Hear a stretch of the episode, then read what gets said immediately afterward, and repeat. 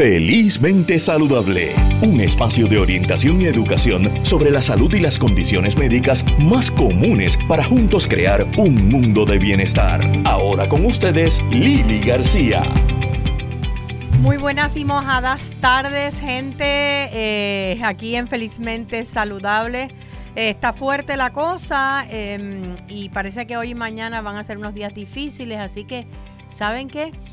Respiren, inhalen, exhalen, llegan cuando puedan, mucho cuidado en la carretera, que la gente está un poco salvajita. Pero vamos a hablar hoy de salud. Y vamos a hablar de un tema que yo estoy seguro que a muchos padres, madres, cuidadores, maestras les preocupa. Y estoy hablando del comportamiento agresivo en niños y adolescentes. Vamos a dedicarle nuestro programa a ese tema, ¿verdad? Porque es algo que en apariencia va en aumento. Y para hablarnos sobre eso tenemos a la psicóloga escolar y analista del comportamiento certificada Isabel Cristina Rodríguez. Isabel Cristina, gracias por estar con nosotros en Felizmente Saludable. Saludos, buen día y gracias a ustedes por tenerme. Tú entiendes que esa aseveración, ¿verdad?, que yo acabo de hacer, de que parece haber un aumento, porque siempre ha habido comportamiento agresivo en algunos niños, pero está en aumento, o sea, en tu práctica lo has visto, yo sé que tú evalúas en diferentes escuelas y colegios, ¿qué tú has notado? Bueno, hay un aumento en comportamiento agresivo y en otros tipos de comportamiento en toda la población en general, ¿verdad? Okay. En toda la población de niños y de adolescentes y adultos en temprana edad, eso se ha podido observar, pero pienso también que puede ser porque hay también un aumento en propagación, ¿verdad?, de información, y eso hace, ¿verdad?, que la gente también reciba más información y estemos más susceptibles a hablar de temas como este. Okay. O sea que a medida de que la información, que puede ser algo positivo, el que tengamos más información en términos generales en la vida, pero eso causa tal vez más ansiedad o lleva a que estos niños se estén portando más agresivamente. No, lleva a que estemos más pendientes, ¿verdad? Y los podamos identificar. Ok, ahora. Que los podamos identificar. Un comportamiento agresivo, si lo definimos, ¿verdad? Sí, por favor, vamos a comenzar por definirlo, sí, ¿verdad? Vamos a definirlo, ¿verdad? Un comportamiento agresivo es una acción, ¿verdad? Un comportamiento es una acción, es algo que vemos, que es medible, es perceptible. Si yo te lo describo de una manera, pues de esa manera tú me puedes decir, luego me puedes decir, mira, sí, yo he visto ese comportamiento anteriormente en esa persona o en esta otra persona, y es algo que es completamente medible y observable. Uh-huh. Una vez ya lo tenemos, ¿verdad?, identificado como algo que podemos observar y medir y es una acción, vamos a estar más alerta de cada vez que ocurre.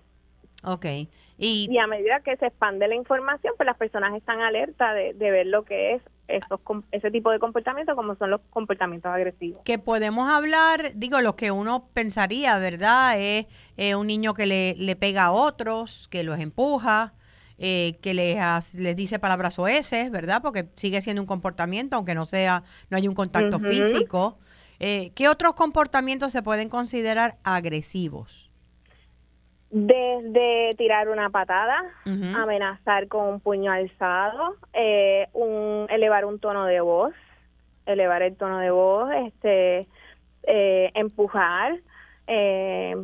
empujar material, ¿verdad?, educativo. Hay niños que empujan material educativo o que rompen el material educativo, un pellizco, una mordida, un insulto, una palabra soez. Tirar una puerta, miles de comportamientos, ¿verdad?, generalizados en esa área,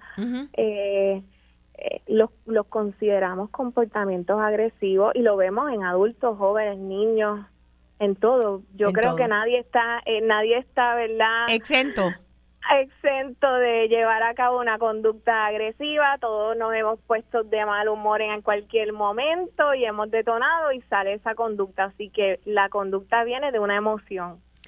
Cuando, te voy a dar un ejemplo, ayer estaba hablando con una amiga que el nene está en preescolar y estaba comentando, entonces ella me pone al nene en la conversación y le digo, ¿cómo tú estás, mi amor? ¿Cómo te ha ido en la escuela? Y me dice, fulanito, hoy le dio un empujón a meganito.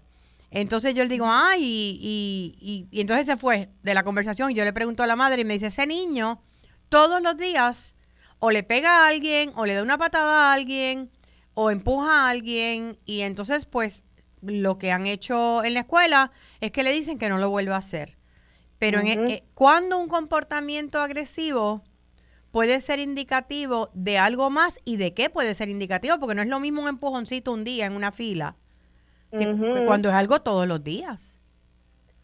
Sí, eso tiene que ver, ¿verdad? Lo que llamamos en el análisis de comportamiento, nosotros le decimos la frecuencia, ¿verdad? ¿Con qué frecuencia es que yo debo de levantar una bandera ante una situación con un estudiante o con mi hijo o con un niño o con un adolescente? Bueno, una frecuencia de más de una vez al mes ya es ya levanta bandera, porque sí podemos tener un día, ¿verdad? Un mal día, o estar pasando por una situación, ¿verdad? Emocional, ¿verdad? Que eso lo podemos hablar, ¿verdad? También otros factores que inciden en la conducta agresiva, pero sí lo que es la frecuencia, si es toda la semana, pues ya amerita que reciba algún apoyo de un especialista de conducta que ayude a esa familia y a la escuela a identificar qué está provocando este comportamiento. ¿Cuál debería ser, o no sé si es que hay un protocolo en una escuela o un colegio, si esto está ocurriendo? Yo lo primero que recomiendo es documentar. ¿Qué quiere decir eso?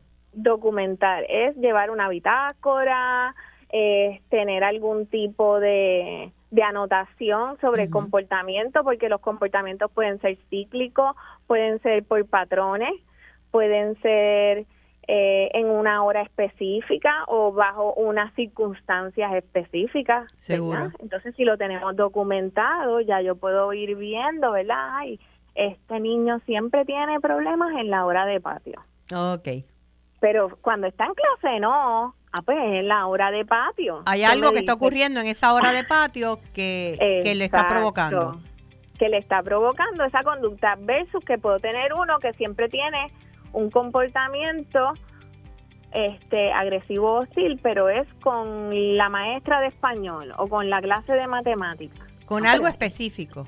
Es específico, pues cuando yo estoy documentado yo puedo identificar ese patrón. Isabel Cristina, te voy a pedir que aguantes ese pensamiento. Vamos a una pausa corta y voy a regresar contigo para retomar el tema y hablar un poquito de esos factores emocionales que pueden estar llevando a esa conducta agresiva. Regresamos en breve hablando de la conducta agresiva en los niños en Felizmente Saludable.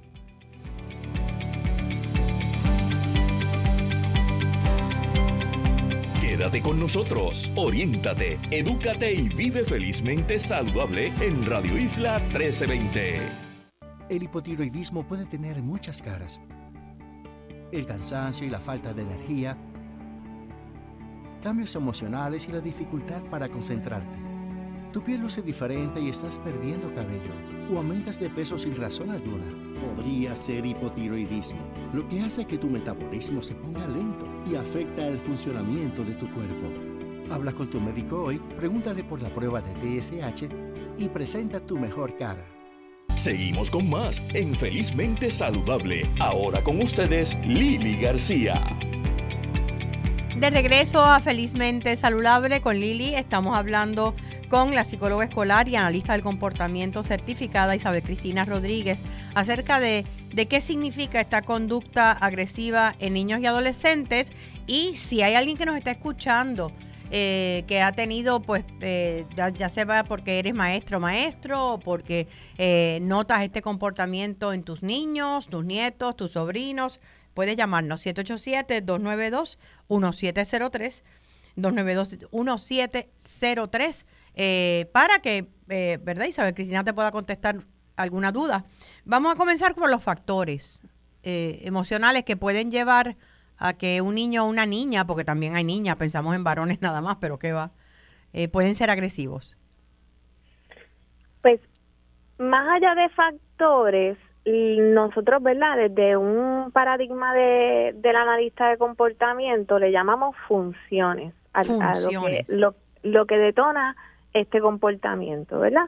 Entonces, estas funciones se reconocen como escape, acceso,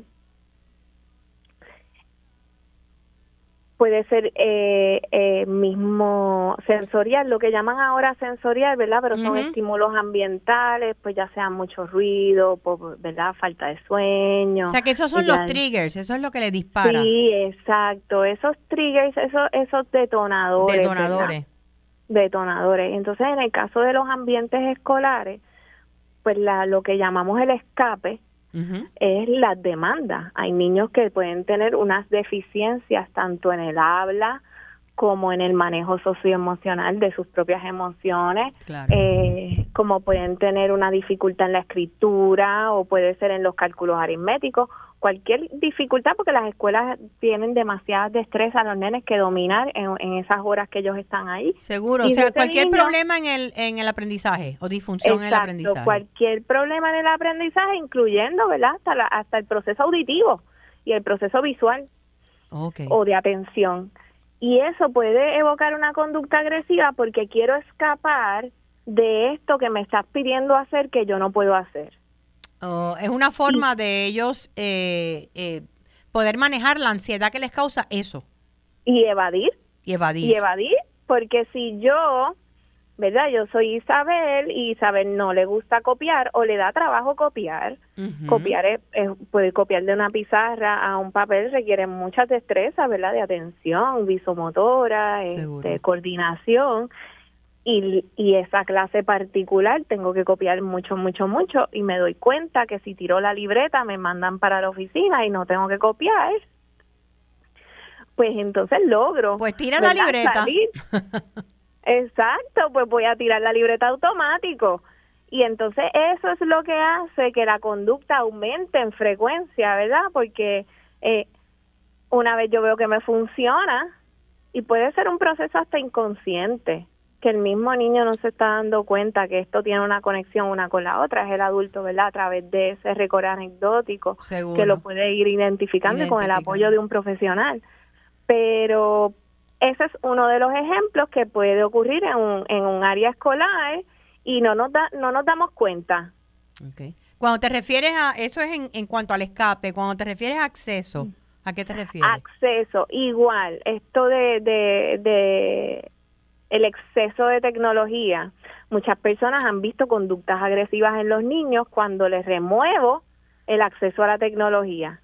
O le quitas el celular o lo que sea. O le quitas el celular o le apagaste el televisor porque le dijiste que se fuera a bañar y se lo dijiste 3 veces y entonces no te respondió, pues le apagaste el televisor, ¡pum!, y le metió la patada a lo que fuera o te dijo 20 palabras oeses. Pues eso es lo que llamamos, ¿verdad?, ese acceso. ¿Y qué otras funciones hay que pueden estar llevando a este comportamiento? En niños con deficiencias sensoriales, como niños con autismo o otra condición que le llaman, ¿verdad?, no está establecido en el DSM-5 todavía, pero llaman, ¿verdad?, mi nene tiene dificultad en el procesamiento sensorial. Okay. Si algo a mí me incomoda y yo no puedo hablar, o yo no te lo puedo decir, ya sea hasta la ropa que tengo puesta, va a llegar un momento que voy a utilizar mi comportamiento para transmitirte esta información. Claro. Porque me molesta la ropa, me molesta el ruido, del restaurante, no lo puedo decir, tengo alguna condición que me impide decirlo, tengo un trastorno sensorial que hace que yo oiga estos ruidos mil veces más fuertes. Y entonces, pues, la conducta agresiva es la que me lleva a que entonces de momento me saquen de este entorno, pues esa es la que voy a utilizar. Claro. ¿Y cómo se determina en un ambiente escolar, por ejemplo? No sé si al hacer evaluaciones dentro de tu trabajo, los psicólogos escolares en general, ¿cómo se determina cuál es la función que está activando, verdad, que está detonando este comportamiento y qué se hace al respecto? Se reconoce como un avalúo funcional de la conducta. En ese avalúo recopilamos toda esa data, esa información, guiamos al maestro a cómo hacer ese récord anecdótico. Nosotros utilizamos una herramienta que le llamamos ABC, que es un antecedente, conducta, consecuencia, es tipo tabla, ¿verdad? Vamos identificando los antecedentes, lo que sucede antes, la conducta, para asegurarnos que es la misma conducta, ¿verdad? Que es el mismo o alineada está, ¿verdad? Es, tira materiales, no importa sea la libreta, el lápiz o el sacapunta. Y la consecuencia, pues lo que recibe bajo ese análisis, entonces identificamos la función y ese plan de modificación de conducta va dirigido a la función, porque si yo hago un plan de modificación de conducta para un niño con deficiencias de destreza y no ataco la deficiencia en la destreza, si no estás haciendo mucho, si estás poniendo un parcho. Exacto, no estoy haciendo mucho. Igual, le doy un medicamento para la atención, pero no estoy haciendo nada con un medicamento de atención porque su problema no es de atención. Su problema está vinculado a una deficiencia. O sea, que debe haber una terapia que la acompañe. Si es que necesita el medicamento o... En el caso, por ejemplo, de una dislexia, de una discalculia, de cualquier, ¿verdad? Una condición. Terapia, unos acomodos, un apoyo, el reconocimiento de la maestra de las necesidades, ¿verdad? Para ella poder saber qué es lo que tiene que hacer con ese estudiante y poder manejar al estudiante antes, previo, ¿verdad? Por eso le tenemos esa parte del antecedente. Estamos atendiendo el antecedente para que la conducta no ocurra. Estamos previniendo, en vez de cambiar, utilizamos mucho las consecuencias. Por eso habla mucho de castigar, eliminar, quitar privilegio. Quitar privilegio, ponerlo en detention, darle la suspensión. Eso es todo consecuencia, ¿verdad? Pero y el antecedente, lo que evoca, lo que hace que esa conducta se manifieste, yo no lo estoy atendiendo. Okay, se está atendiendo más hoy en día. Yo sé que es para las maestras es bien difícil y maestro. Se está atendiendo, ¿cómo? No entendí. Se está atendiendo, o sea, los estudiantes están recibiendo la atención que merece. O necesitamos más psicólogos escolares, básicamente.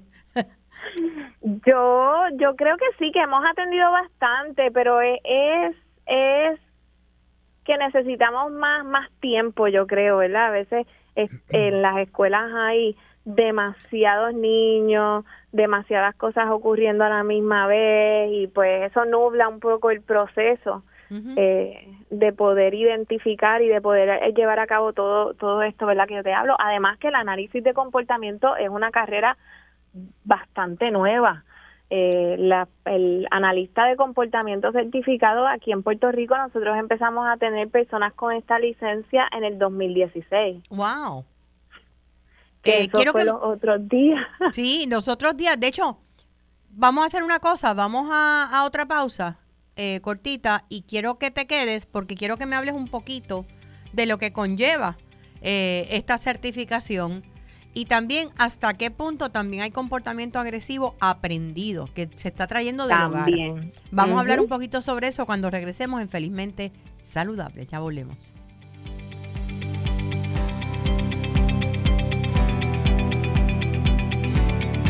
Quédate con nosotros, oriéntate, edúcate y vive felizmente saludable en Radio Isla 1320.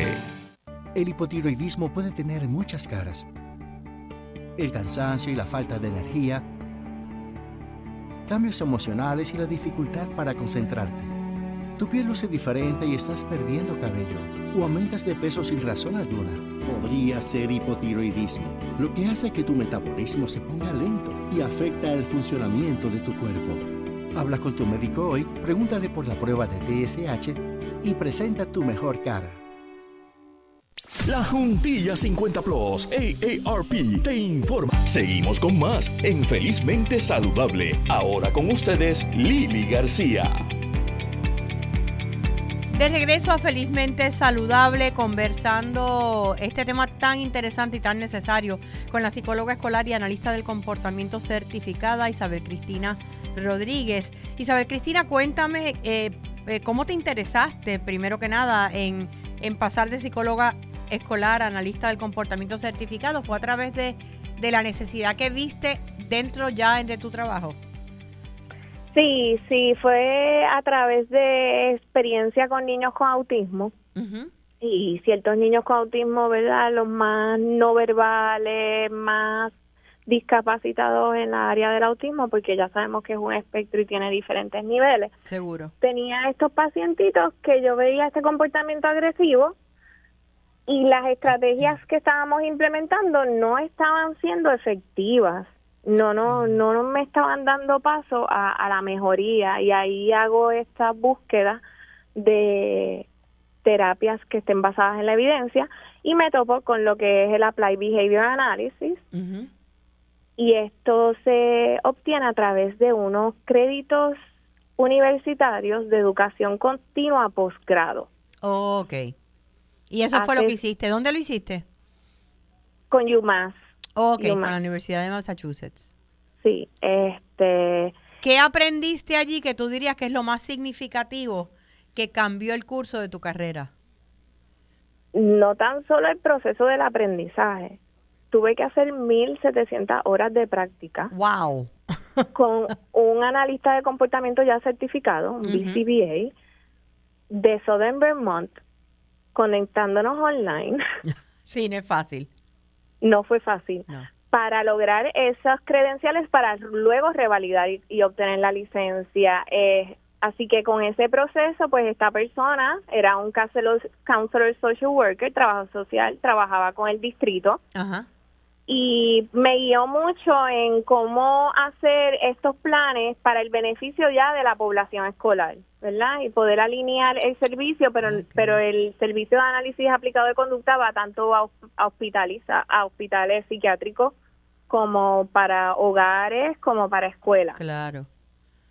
O sea que sí, obtuviste muchísimas herramientas y específicamente para trabajar con un niño autista, los que no estaban respondiendo antes, ¿esto hizo una diferencia? Marcadísima. Sí. Sí. Y es la forma, y es el enfoque, la forma en el approach. Es el enfoque, las herramientas, cómo puedes diseñar ese plan que de verdad es construido a las necesidades del estudiante. Okay. Y del niño. Sí. Y de la familia también. Sí. No es un template de genérico. No es cookie cut, exacto. No es algo que es a la medida. Por eso cada uno requiere un proceso individual. Claro. Y volviendo entonces al tema que mencioné antes de irnos a la pausa, uh-huh. ¿Cuándo el comportamiento es aprendido? Porque ahí entiendo yo que hay otras dificultades. Si tú vienes de un ambiente donde la agresividad es el diario vivir, es natural que tú vas a reproducir ese comportamiento porque los niños son unas esponjas, ¿no? Sí, y comenzando que Puerto Rico de por sí, nuestra cultura tiende a tener comportamientos agresivos. Mm-hmm. Lo vemos en la carretera todos los días. Sí, lo vemos mucho. Mm-hmm. Y sí, exacto, en la carretera, vas en el carro, detonas, eso lo está viendo el niño, entonces el niño cuando la maestra lo molesta, pues detona igual. Seguro. O sea que estamos hablando de que sí hay una responsabilidad grande también de los padres. Sí, yo siempre digo, cuando a mí me dicen el niño necesita terapia para el manejo de emociones, yo le digo, bueno, ¿y usted ya sabe manejar sus emociones? ¿Y cómo reaccionan los padres cuando tú les dices eso? Bueno, porque en la realidad ningún adulto puede decir que se libra de cualquier respuesta emocional. Seguro. Todos tenemos respuestas emocionales, todos tenemos conductas agresivas, todos tenemos diferentes manifestaciones de comportamiento y perdemos la cabeza y nos da el estrés y todo esto.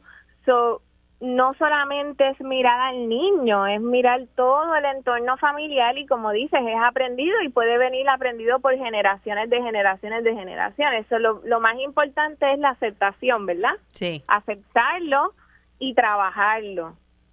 Y cada día luchar por dar un mejor ejemplo, vamos. Seguro, seguro.